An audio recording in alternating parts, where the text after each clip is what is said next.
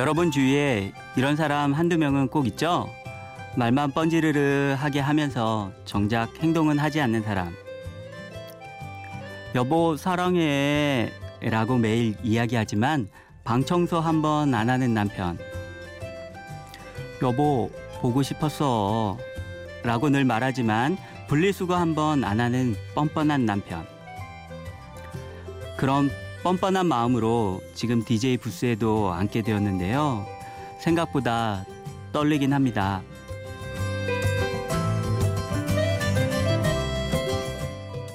심야 라디오 DJ를 부탁해. 오늘 DJ를 부탁받은 저는 교사 박정식입니다.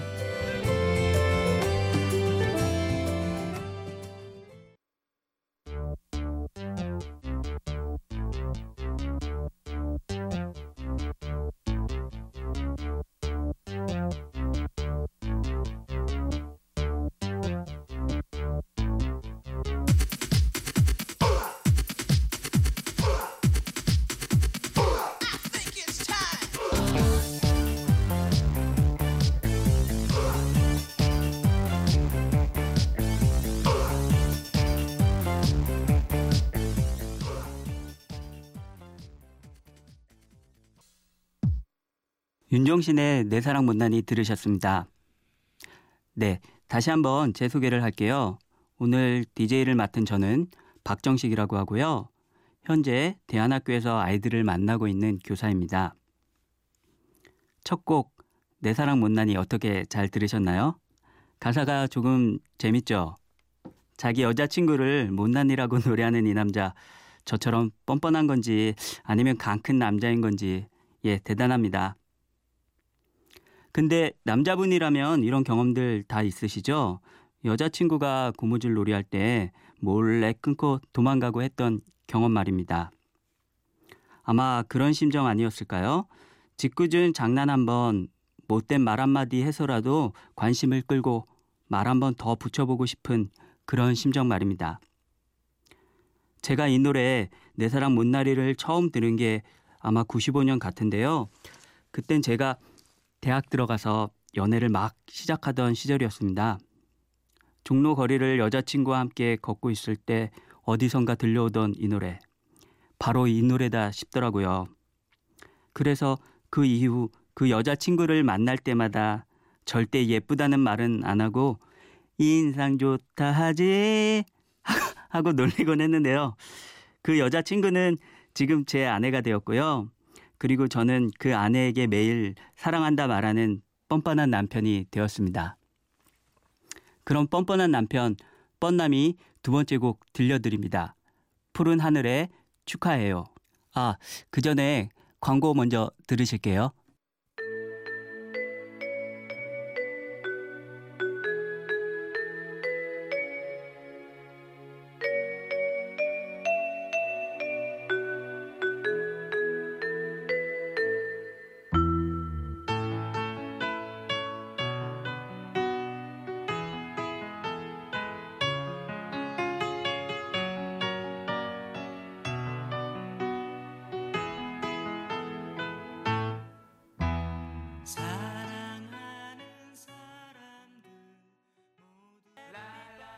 마지막 부분 잘 들으셨나요? Happy birthday to you. Happy birthday to you. 어때요? 제 목소리랑 조금 비슷하지 않았나요? 오늘 생일을 맞으신 분 조금 오래된 곡이지만 이 노래로 생일 축하드립니다. 제가 어렸을 때는 mp3 이런 게 없었는데요. 그래서 친구들에게 생일 선물을 주고 할 때 카세트 테이프에 노래 몇 곡을 담아서 선물을 주곤 했습니다. 이 곡도 제가 여자친구 생일 때 녹음해서 선물로 준 적이 있는데요. 근데 이 축하해요의 마지막 부분을 여자친구가 어, 그러니까 지금의 집사람이 이걸 듣고서는 제가 직접 이 노래를 불러준 걸로 착각했던 에피소드가 있었습니다. 제 목소리랑 정말 비슷하죠? 사실 그런데 저는 노래만 빼고 다 잘하는 남자인데 예, 아무튼 그때 이 노래로 점수를 좀 땄던 적이 있었습니다. 그때 생각하면서 이 노래 하나 더 듣겠습니다. 10cm가 부릅니다. 비밀 연애.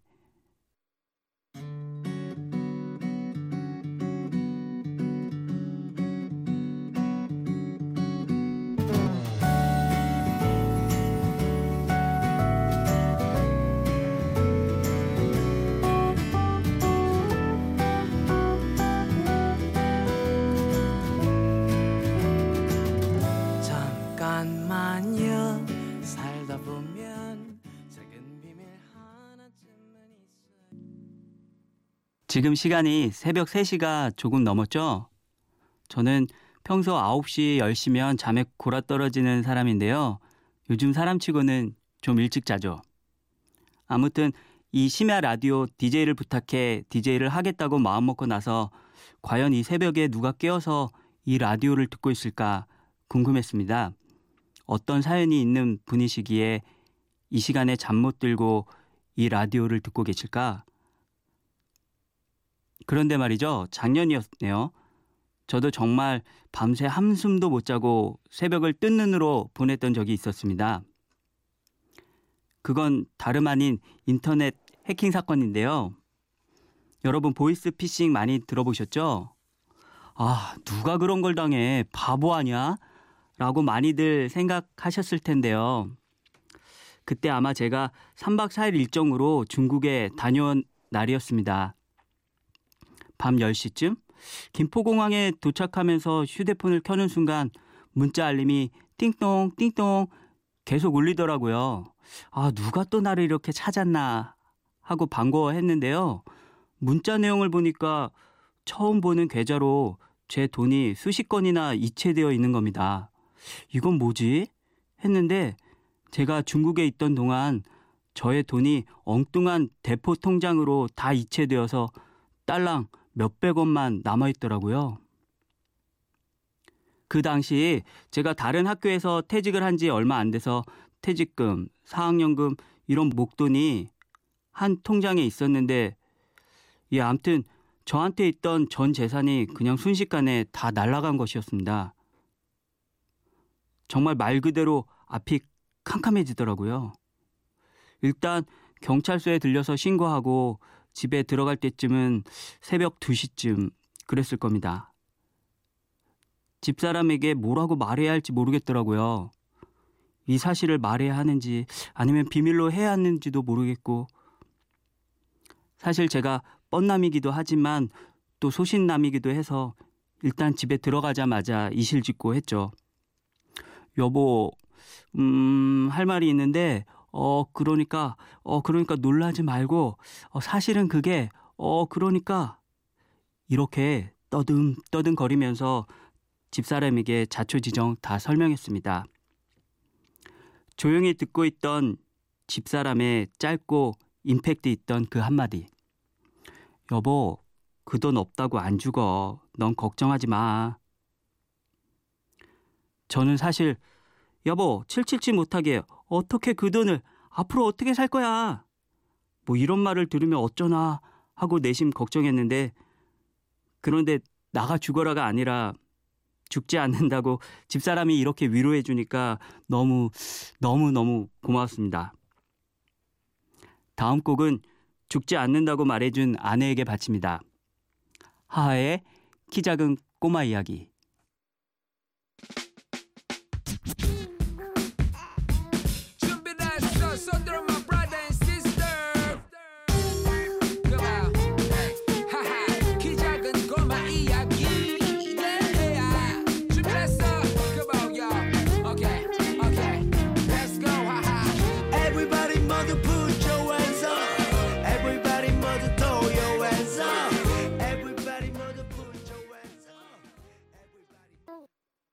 하하의 키 작은 꼬마 이야기를 듣고 오셨습니다. 여러분은 지금 심야 라디오 DJ를 부탁해를 듣고 계시고요. 저는 1일 DJ 박정식입니다. 조금 전 제가 인터넷 해킹 사건으로 돈을 다 날려버린 이야기를 들려드렸는데요. 네, 범인은 잡지 못했지만 다행히 사건은 잘 마무리되었고요. 돈은 다 돌려받았습니다. 문제가 해결되기까지 약 석 달이 넘게 걸렸는데요. 정말 잠 못 드는 시간이었습니다. 그 사건이 작년 4월 초에 있었는데 지난해 4월에는 저만 그렇게 힘들었던 게 아니라 온 국민이 힘들었던 시절을 보냈었죠. 아마 다들 기억하실 겁니다. 4월 16일. 4월 16일 세월호. 네, 사실 제 생일이 4월 16일입니다. 다른 분들도 그러시겠지만 저는 생일인 만큼 앞으로 그날을 잊지 못할 것 같습니다. 하루 아침에 300명의 생명이 사라진 정말 믿기 힘든 가슴 아픈 날, 모쪼록 이 아픔의 상처가 잘 치유되고 회복되길 빌겠습니다. 노래 들을게요. 이적의 거짓말, 거짓말, 거짓말.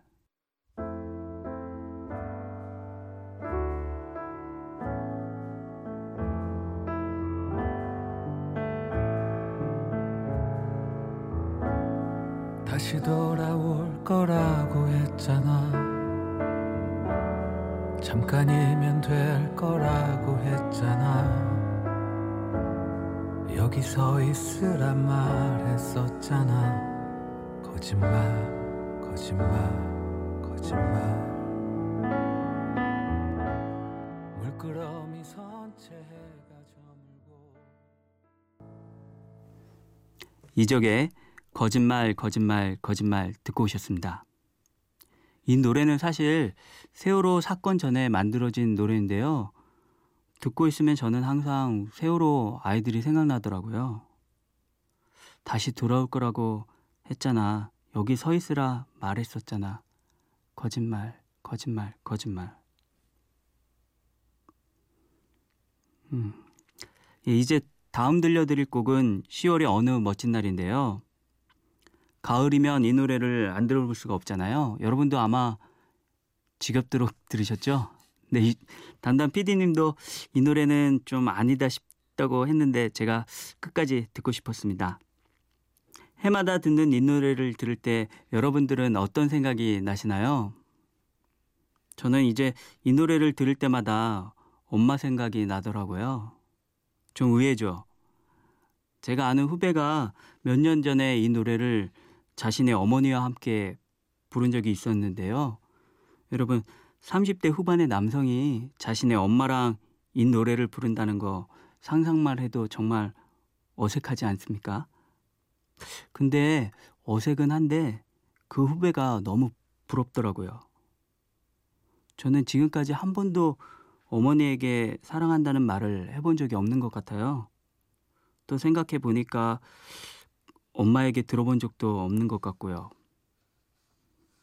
그 후배를 보면서 어머니와 함께 노래를 부를 수 있는 그 관계를 보면서 어, 나는 왜 이때까지 엄마랑 그렇게 계속 껄끄러울까 이런 생각을 좀 해봤습니다.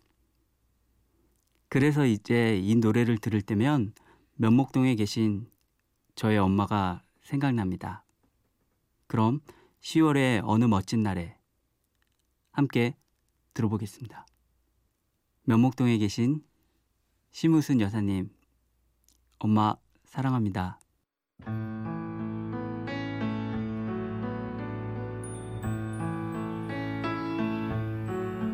눈을 뜨기 힘든 가을보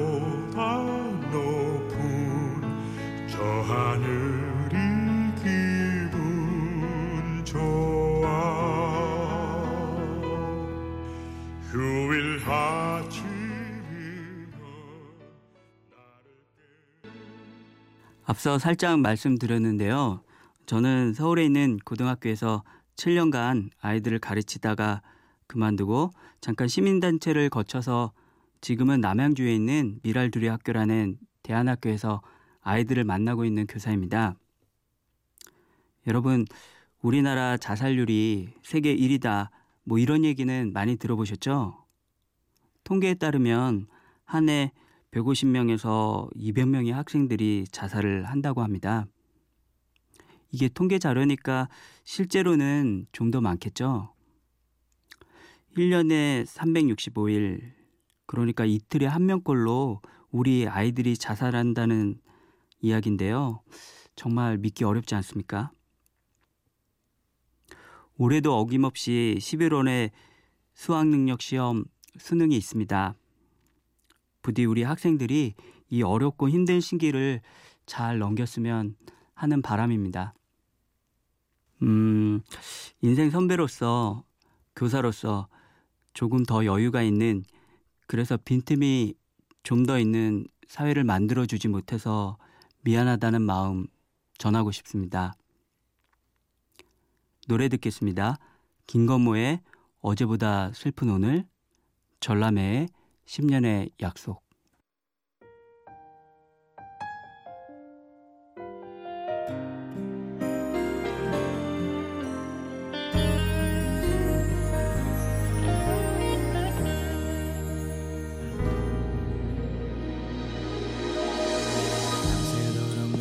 소낙비가 네 모습을 지울까 네가 떠난 어제보다도 난 오늘이 더 슬퍼지고 나의 차에 비친 아침 햇살이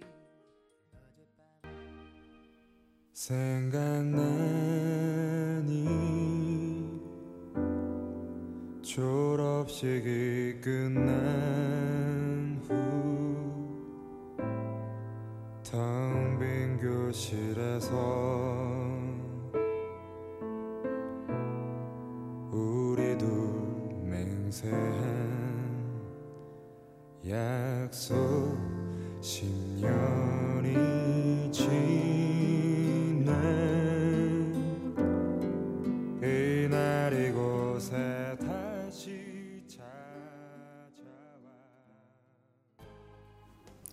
김건모의 어제보다 슬픈 오늘, 전람회의 10년의 약속 듣고 오셨습니다. 담당 PD님에게 물어보니까 이 라디오 프로그램의 청취율이 웬만한 투수 방어율 못지 않다고 하더라고요. 그 유명한 선동률 방어율 말입니다.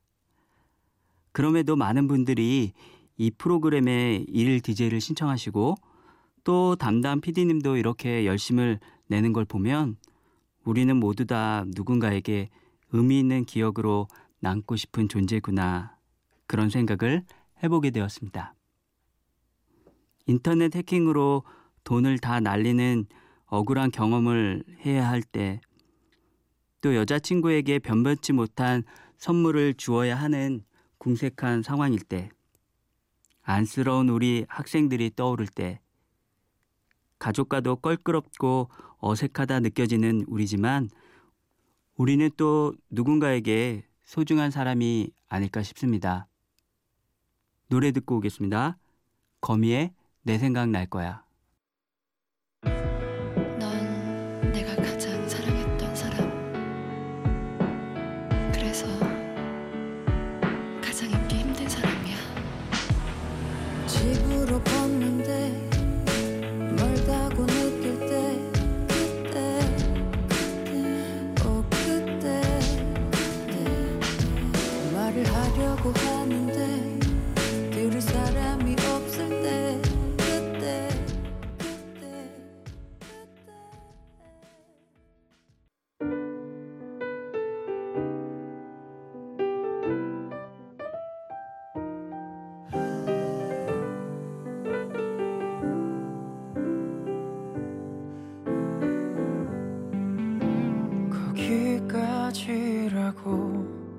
누군가 툭 한마디 던지면 그렇지 하고 포기할 것